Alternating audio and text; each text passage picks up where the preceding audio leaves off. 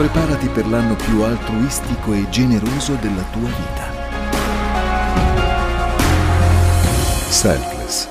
Sostenere è più di una parola.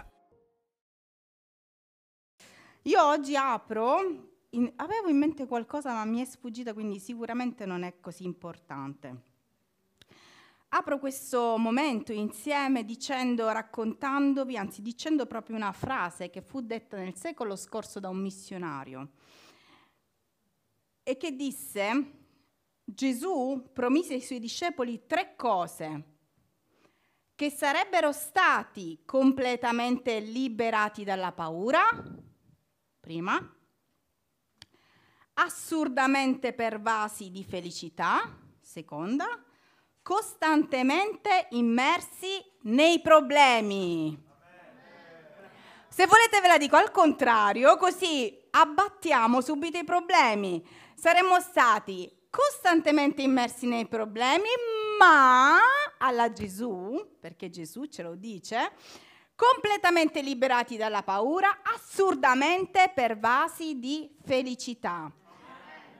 Vi ricordate quando Gesù raccontò tutte quelle cose che sarebbero, avvenute, sarebbero avvenute da lì a poco, cioè la sua crocifissione, la sua resurrezione, il suo distacco e poi parlò anche del fatto che ci sarebbero stati avvenimenti negli ultimi tempi particolarmente forti.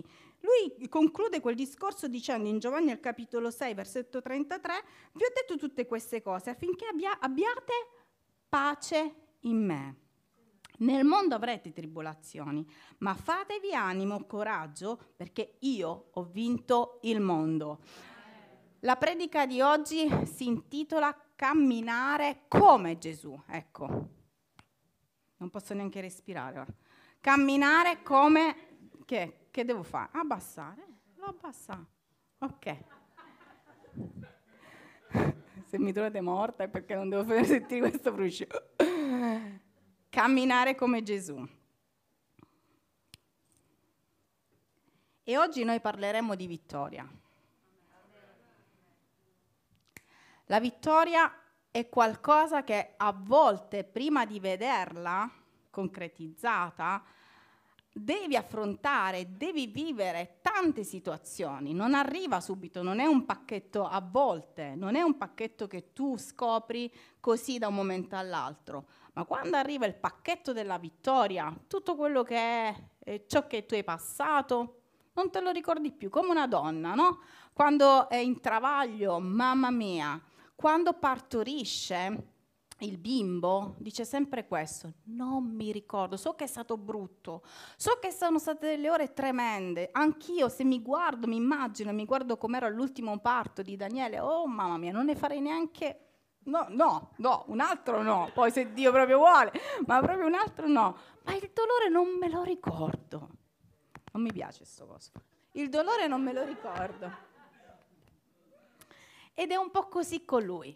Lui ci fa passare, permette determinate cose, però lui ci cancella il dolore. Perché lui ci ama talmente tanto che se in quel momento noi proviamo il dolore, state tranquilli che il giorno dopo noi quel dolore, quella sofferenza sarà un ricordo vago, ma non nella nostra pelle. Amen. E io oggi voglio cominciare dicendovi intanto molto chiaramente che questa parola mi è stata data in maniera completamente differente un'altra riunione che ho avuto interna questa settimana. Io ho detto all'inizio, ho detto vabbè, eh, ho sentito lo Spirito Santo, voi sapete che si sente lo Spirito Santo, no? Parla. E mentre io predicavo, lo Spirito Santo mi diceva, lo devi dire anche alla Chiesa. E io ho detto, vabbè, sì, dai, lo dico alla Chiesa. Poi tu, a volte, pensi che magari Dio debba dire altro, no? Qualcuno predica o parla e pensa sempre che Dio dice altro? ci possiamo, noi molte volte diciamo delle cose che sono nostre e gliele mettiamo in bocca al Signore. Il Signore mi ha detto, il Signore o tu? Perché se il Signore ti ha detto, attenzione, ci sono delle volte in cui Dio ci parla e noi dobbiamo ascoltarlo e ubbidire. Ascoltare e ubbidire. E quando lui mi ha detto devi dire alla Chiesa, io subito con entusiasmo ho detto sì. Il giorno dopo ho detto ma sai che ce ne faccio un'altra? E io ho visto lo Spirito Santo tutto il giorno di ieri così. Io non ti dirò niente. E io faccio, Signore, si può parlare di questo? Ma che meraviglia, quest'altra situazione. Andiamo in profondità in questo argomento meraviglioso. Ve lo immaginate lo Spirito Santo? Fai quello che vuoi, studiare quanto vuoi. Io il mio tocco non te lo do. Finché la sera ho detto, Signore, sia fatta la tua volontà. Amen. Quindi oggi io ripropongo qualcosa che Dio ha completamente stravolto dentro di me, ha lavorato dentro di me, perché Lui ha voglia di dire alla sua Chiesa che c'è vittoria, c'è vittoria nel sovrannaturale di Dio, c'è vittoria nel momento in cui noi cominciamo a camminare come cammina Lui, c'è vittoria. Amen. Allora dice in Filippesi capitolo 4 versetto, andiamo dal 4, va? Intanto dice, rallegratevi sempre nel Signore. Ripeto, rallegratevi. Questo è Paolo, dopo che precedentemente aveva detto tutto quello che aveva subito. La vostra mansuetudine, la vostra calma, la vostra gentilezza, il vostro modo di essere eh, buoni, sia nota a tutti gli uomini.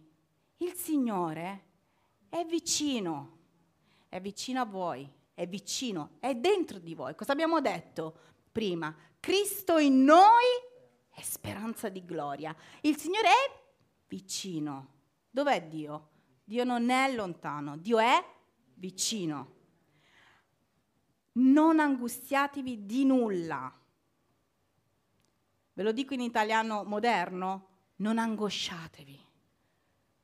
Non fate in modo che l'ansia barra angoscia, che è il livello, qua ci sono psicologi che eh, mi possono correggere, il livello ancora più forte, l'angoscia, quello cronico, possa prendervi. Non vi dovete angosciare, non dovete vivere...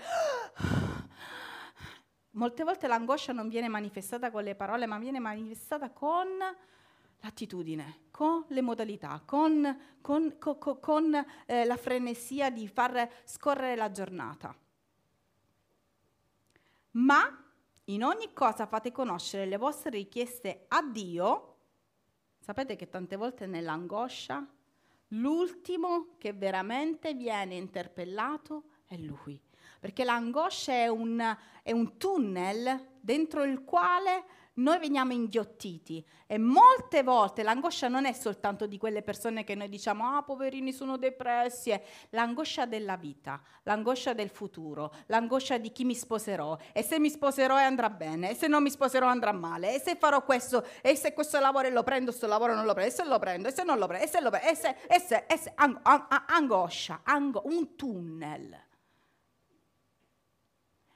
E lui dice ma arrivo io prima, io sono vicino, dovrei essere vicino e dovrei essere quello al quale tu dovresti riversare la, la richiesta, la preghiera, il parlare, il dialogo. E Paolo infatti dice, sapete che dovete fare? Semplice, la criptonite dell'ansia. Al contrario, come riduciamo l'ansia e l'angoscia, come, la, la, la, eh, come riusciamo a, a, a, togliere quella che è la caratteristica dell'ansia e dell'angoscia, ve lo dico subito, attraverso facendo conoscere a Dio ogni cosa con le preghiere, con un dialogo. Se non bastano le preghiere, suppliche, suppliche Signore, ti prego, dammi questa risposta. Signore, ti prego, dammi questa risposta. Signore, ti supplico, ti supplico, ti supplico. Qualche volta noi ci stanchiamo per, per aver supplicato tre volte e ci siamo già stancati perché noi diciamo no, se era nella volontà del Signore mi rispondeva. Suppliche, suppliche, suppliche, suppliche.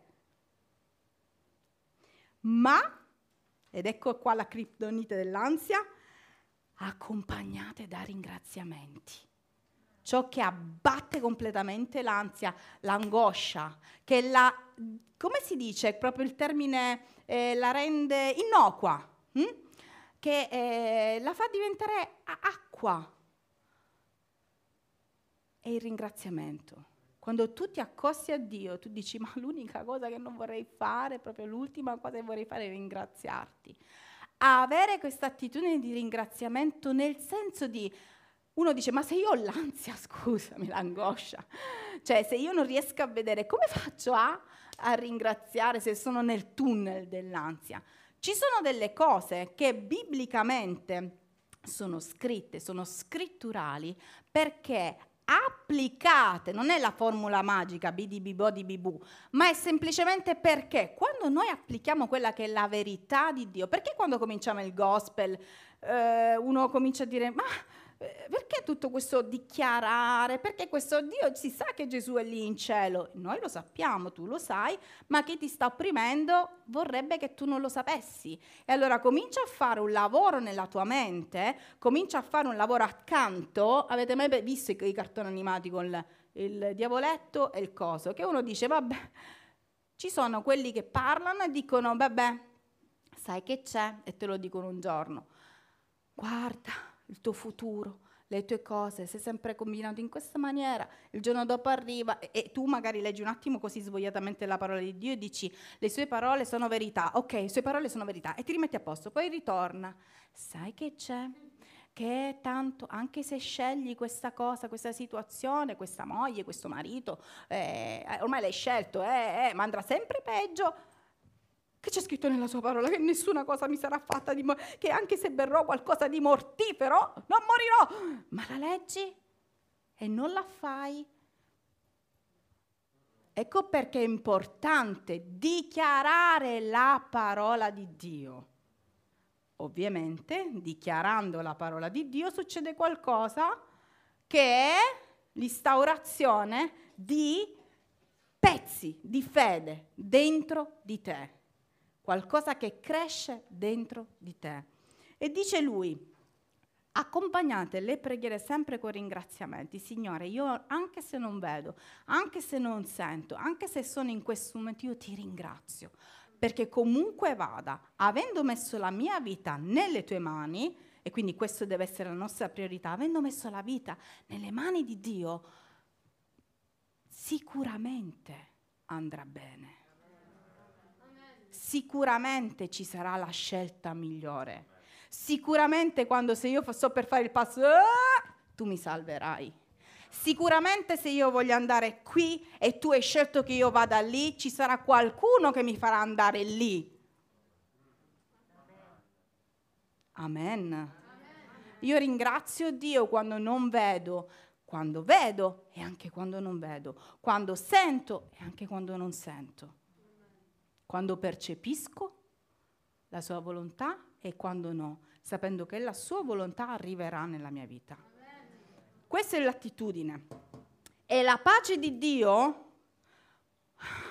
ci fu un momento nella mia vita in cui la pace di Dio è crollata sulla mia vita completamente, quando l'angoscia del futuro, l'angoscia di tutto, a un certo punto se n'è andata, è durata proprio quel, quel mese attraverso il quale è stato il mese del cambiamento. La pace di Dio a un certo punto crolla. Che bello quando tu sei avvolto dalla pace di Dio. No? Tu dici, guarda, non c'è di Ma stai lavorando? No. Ma c'è qualcuno? No. Ma sai che cosa farai? No. E quindi non lo so, ma sto in pace, guarda, non so che cosa... Non so che è successo, ma non si, è, non si è sbrogliata la situazione? No, per niente, ma c'è la pace di Dio. Non lo so che cosa c'è. Perché tu nel frattempo ti sei carburato bene con le tue preghiere, tuo, con i tuoi ragionamenti, con le tue suppliche, con la tua attitudine e la pace di Dio crolla su di te. E dice, eh, la pace di Dio che supera ogni intelligenza, ragazzi, i nostri ragionamenti di fronte alla sua intelligenza crollano. Possiamo fare tutti i discorsi che vogliamo, possiamo dire ma sì, secondo me Dio è qua e là e su, era così, era polvere, vero? Eh? La sua intelligenza è al di sopra di ogni cosa. è al di sopra della nostra intelligenza, è al di sopra di ogni nostro ragionamento, è al di sopra di ogni nostro calcolo. Farò così e andrà qui, farò così e andrò lì, è al di sopra. Che supera ogni intelligenza, custodirà i vostri cuori e i vostri pensieri in Cristo Gesù. Quanto stiamo bene quando il nostro cuore è a posto e libero, quando abbiamo perdonato, quando ab- ci siamo liberati completamente, quando non c'è nostra, nel nostro cuore la, la, quella cosa che ci frena. Quanto stiamo bene quando i nostri pensieri veramente si schiariscono alla presenza di Dio la gloria che noi diciamo, scenda la tua gloria su di noi. Cos'è la gloria di Dio? Quando noi la, la, la percepiamo in maniera minima adesso, ma la gloria di Dio ha a che fare con questo.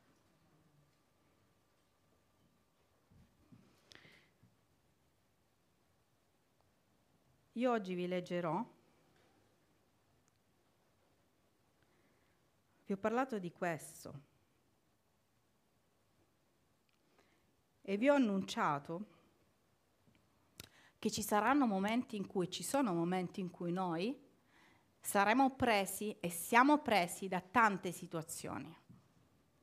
E vi annuncio subito che questa è un'epoca, che questo è un tempo in cui lo Spirito Santo, vi ricordate, l'anno scorso è stato di questo, oggi, oggi, possiamo dire oggi, era l'1 di marzo, l'ultimo gospel che noi abbiamo fatto in presenza. E abbiamo pregato per la prima chiesa che era costretta, è stata costretta a chiudere, che fu la chiesa di Lodi, e noi eravamo sterefatti, una chiesa che ha chiuso, non hanno chiuso le chiese neanche nella seconda guerra mondiale. E, e l'anno scorso di quest'epoca cominciavano a chiudere tutto e vedevamo, cominciavamo a vedere le persone con le mascherine come siamo oggi. E, e, io un giorno, vedendo una signora in macchina con la mascherina, ho detto: Ma smettiamola con questa esagerazione, ora la mascherina.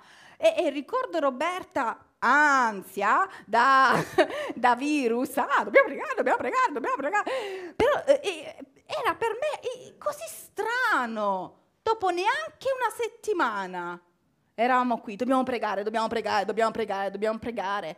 Abbiamo cominciato, si è aperto un anno in cui noi abbiamo visto stravolte le nostre vite. Se oggi noi vediamo uno senza mascherina, penso che gli saltiamo di sopra.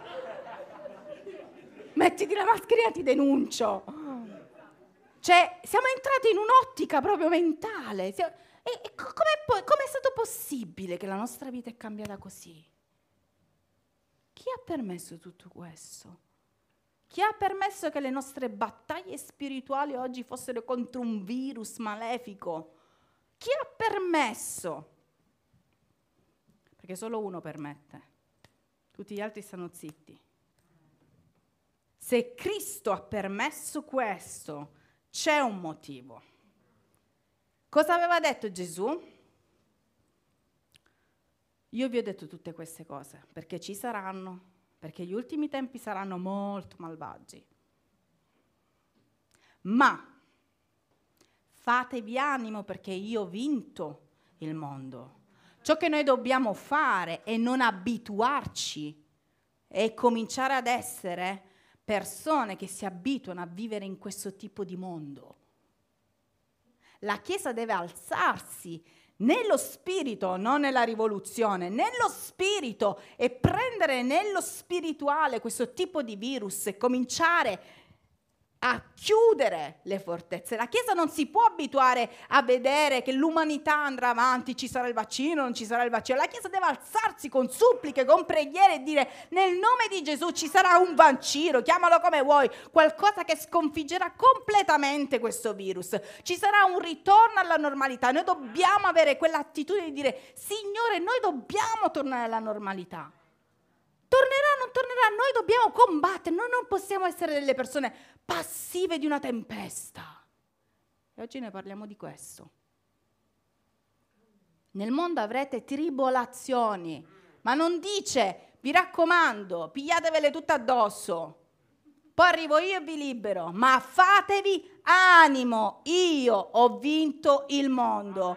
Noi siamo la, la, la generazione, noi siamo i figli di chi? Di colui che ha vinto il mondo.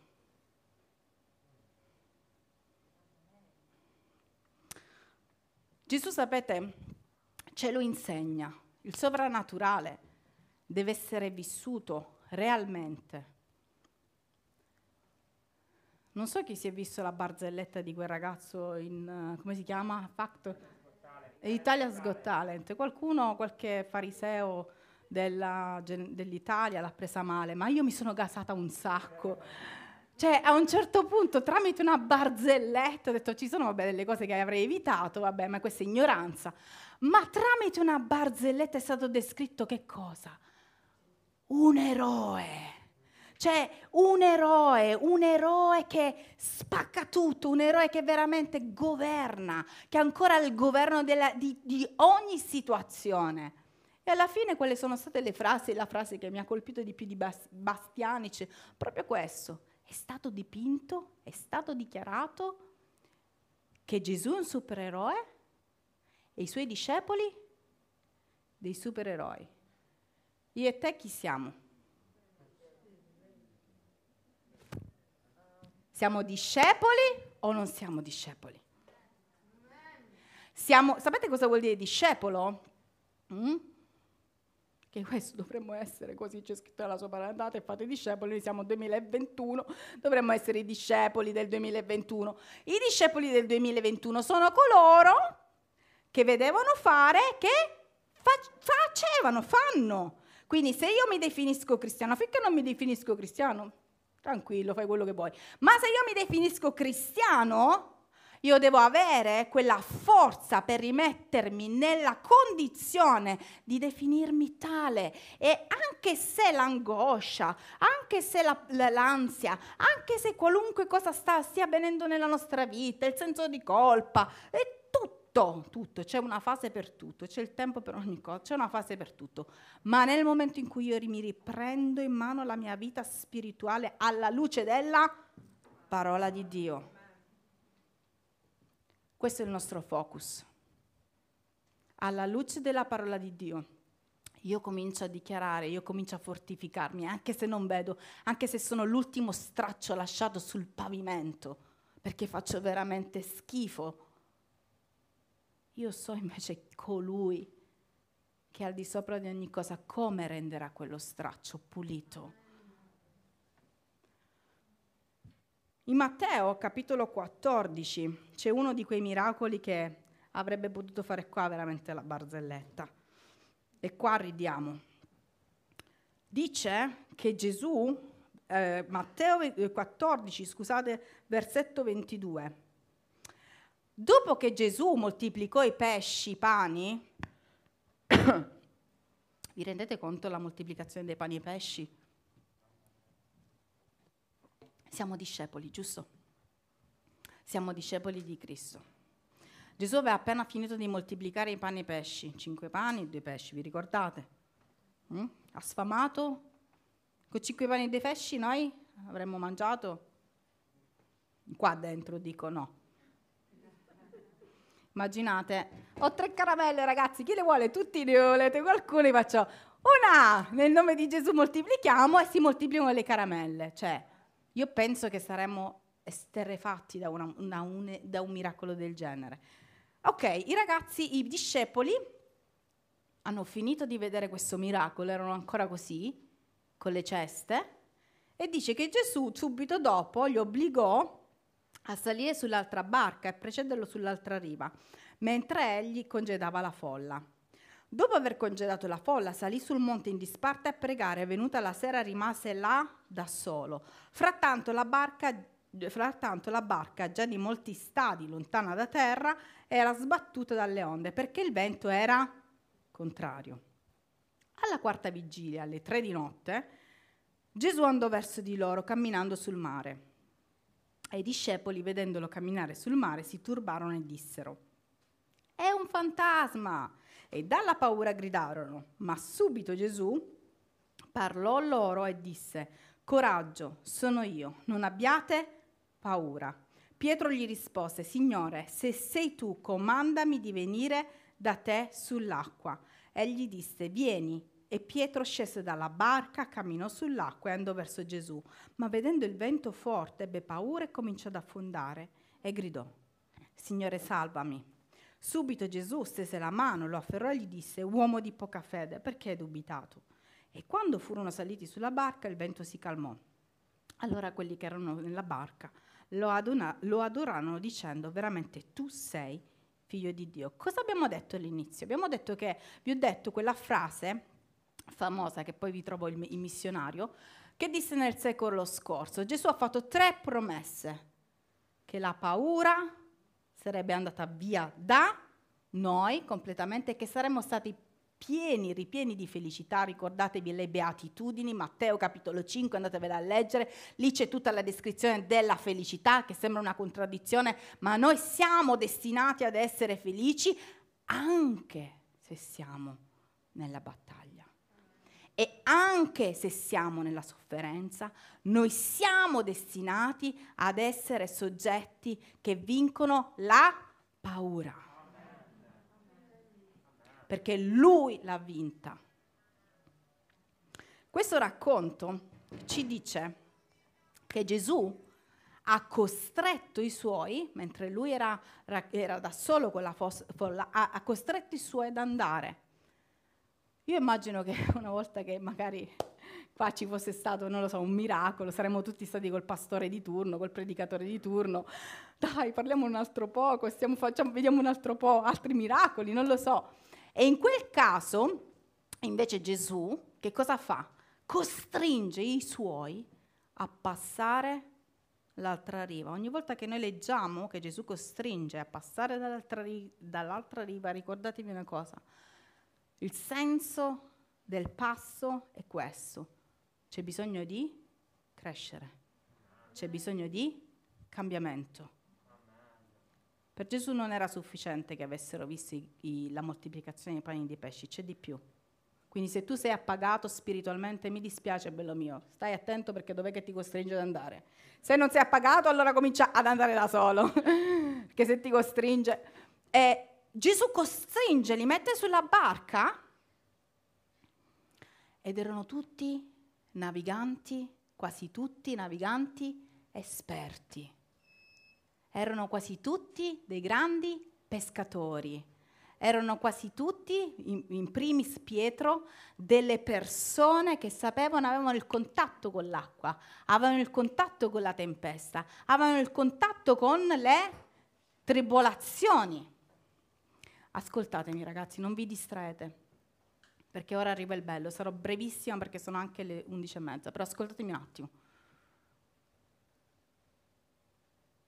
Tutti noi abbiamo delle tempeste, dei venti contrari, ogni giorno. Quanti si stanno abituando?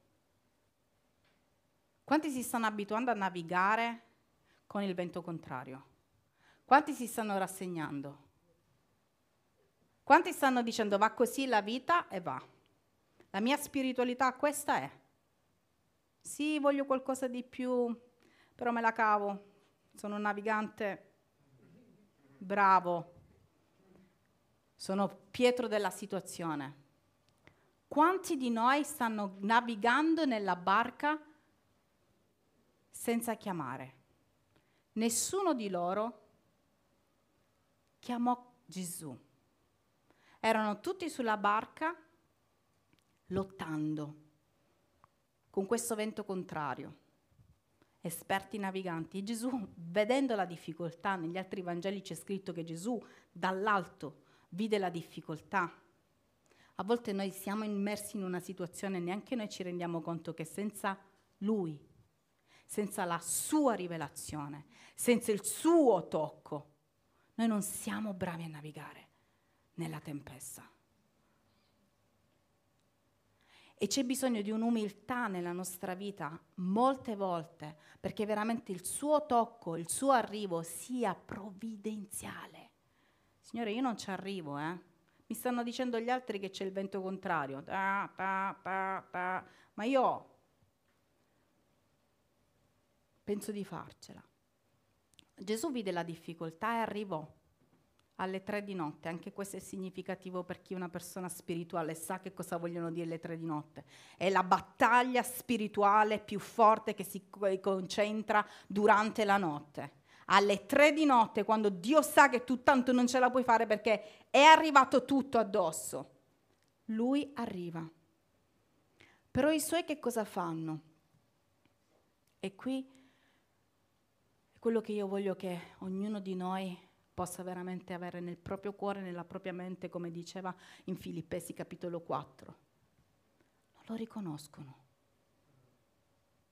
Addirittura pensano, qua dice de- fantasma. Avevano mai visto, voi avete mai visto un fantasma per dire che c'è un fantasma? Addirittura descrivono qualcosa che non hanno mai visto e non hanno descritto e riconosciuto colui che avevano visto fino a poche ore prima. Com'è possibile che quando tu sei alla presenza di Dio spaccheresti il mondo e subito dopo quando tu sei nella praticità della vita ti perdi in un bicchiere d'acqua? E vedi mostri dove non ci sono. E non riconosci che c'è lui che si sta avvicinando, sussurrandoti, cercandoti, arrivando dove tu non ce la fai ad arrivare.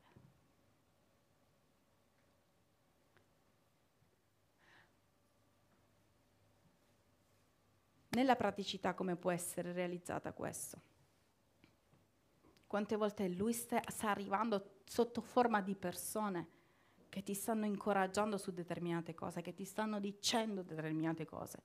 E tu che cosa fai? Gridi. Ah! Non è vero, perché io, perché qua? Che cosa dice Filippesi? Il tuo cuore e la tua mente siano tutti avvolti nella sua pace. I suoi ragionamenti sono più saggi dei tuoi. Molte volte noi scambiamo le situazioni che invece sono mandate da Dio, sono provvidenziali alla nostra vita. E lui arriva, perché è meraviglioso, lui è veramente, io penso, noi non ci possiamo sentire eh, mai, non ci potremo mai sentire non a nostro agio perché lui non ci farà mai sentire non a nostro agio. Lui ci farà sempre sentire a nostro agio, in qualunque condizione noi siamo. Dice che lui si avvicinò e, e disse loro, sapendo che stavano avendo paura in quella situazione, coraggio, sono io, non abbiate paura. E Pietro gli rispose, Signore, se sei tu, comandami di venire da te sull'acqua. Io so che lo Spirito Santo sta cercando e, vi sta, e ci sta chiedendo in questo tempo di fare un passo in più. E quel passo in più che sembra assurdo dalla zona fuori da una zona che non è di comfort, perché tu sei nella tempesta, nella tempesta, alt, non è tempesta qua, è vento contrario. Dio ti sta chiamando, anche se in questo caso non chiamò Pietro, fu Pietro a vedere Dio, a vedere Cristo materializzato di fronte a lui e vuole andare verso di lui.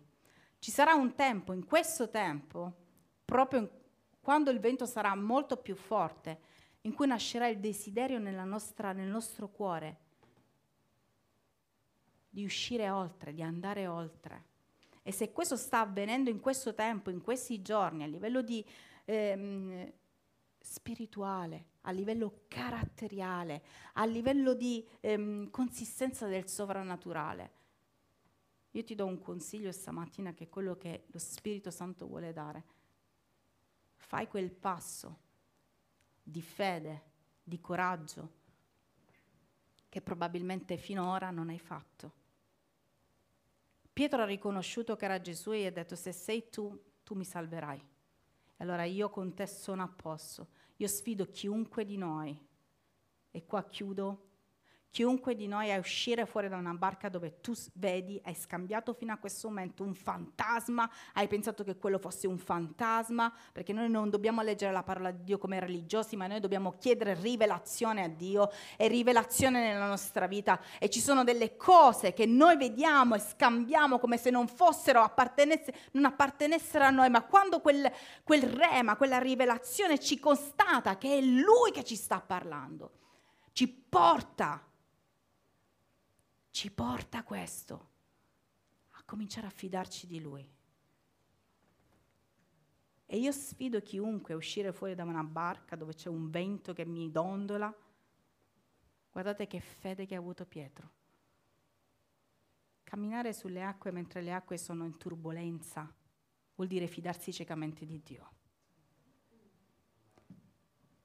Divorzio, divisione, paura, adulterio. Tutte cose che stai subendo, che hai subito, che stai vedendo.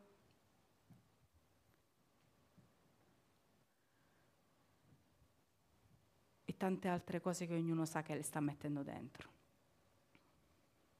E Dio dice, comincia Anzi no, Pietro riconosce la potenza di Dio che aveva moltiplicato i, pietri, i, i pani e i pesci e si fida e mette i piedini. Quando andate al mare pensate di camminare sulle acque. Pensate a sto Pietro, grande, un grandioso. Cioè veramente qua ci stava la barzelletta, potenza! Comincia a camminare, ma il vento entra nelle sue orecchie. Noi dobbiamo avere la capacità di chiudere le nostre orecchie e di evitare che questo vento entri, queste parole entrino nelle nostre orecchie. Quando lui fece questo cominciò ad affondare e Gesù con tanta misericordia per il pregresso. Non gli ha detto, ehi, pezzente, affonda. Uomo di poca fede. Poca che? Poca. Ma quella poca era bastata a fare cinque passi, sei passi che io e te non abbiamo mai fatto. Ehi, poca fede, ma io ti salvo.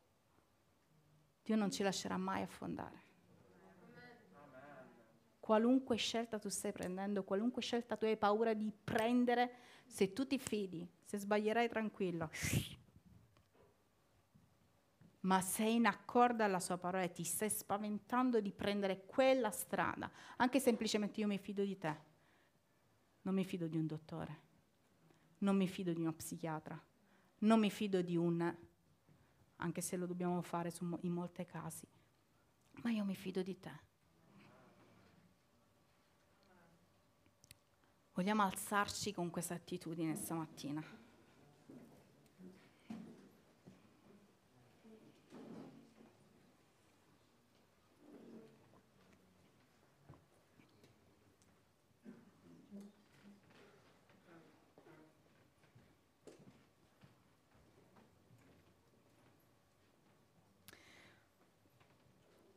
Quando Pietro e Gesù salirono sulla barca insieme,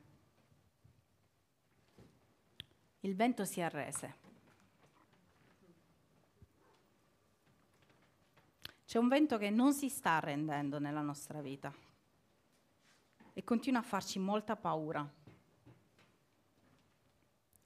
Ma quando noi abbiamo quell'attitudine, quando noi riprendiamo Cristo ci facciamo riafferrare da Lui. Sapete perché stiamo battagliando tanto con questo tipo di predicazione? Perché come sentiamo stamattina il diavolo, il diavolo gli amici suoi vogliono che su tante scelte della nostra vita noi rimaniamo soli e, e, e, e cominciamo ad abituarci alle tempeste senza reagire, come ci stiamo abituando alle mascherine chiedere l'impossibile che arrivi qualcosa che disintegri questo virus, perché lo devi chiedere? Arriverà qualcosa di naturale, andrà così la vita. Chiedere i miracoli che da un momento all'altro tu stai bene. C'è la medicina, psicologia, psichiatria. Credere che io possa fare la scelta giusta, ma devo andare a sbattere la testa credere che io posso chiedere saggezza nelle cose che io faccio.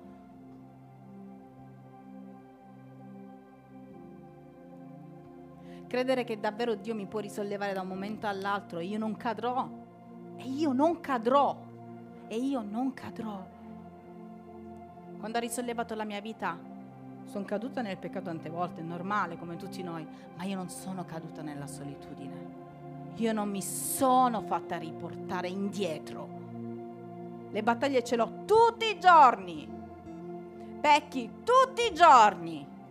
Ma lui è accanto a me tutti i giorni.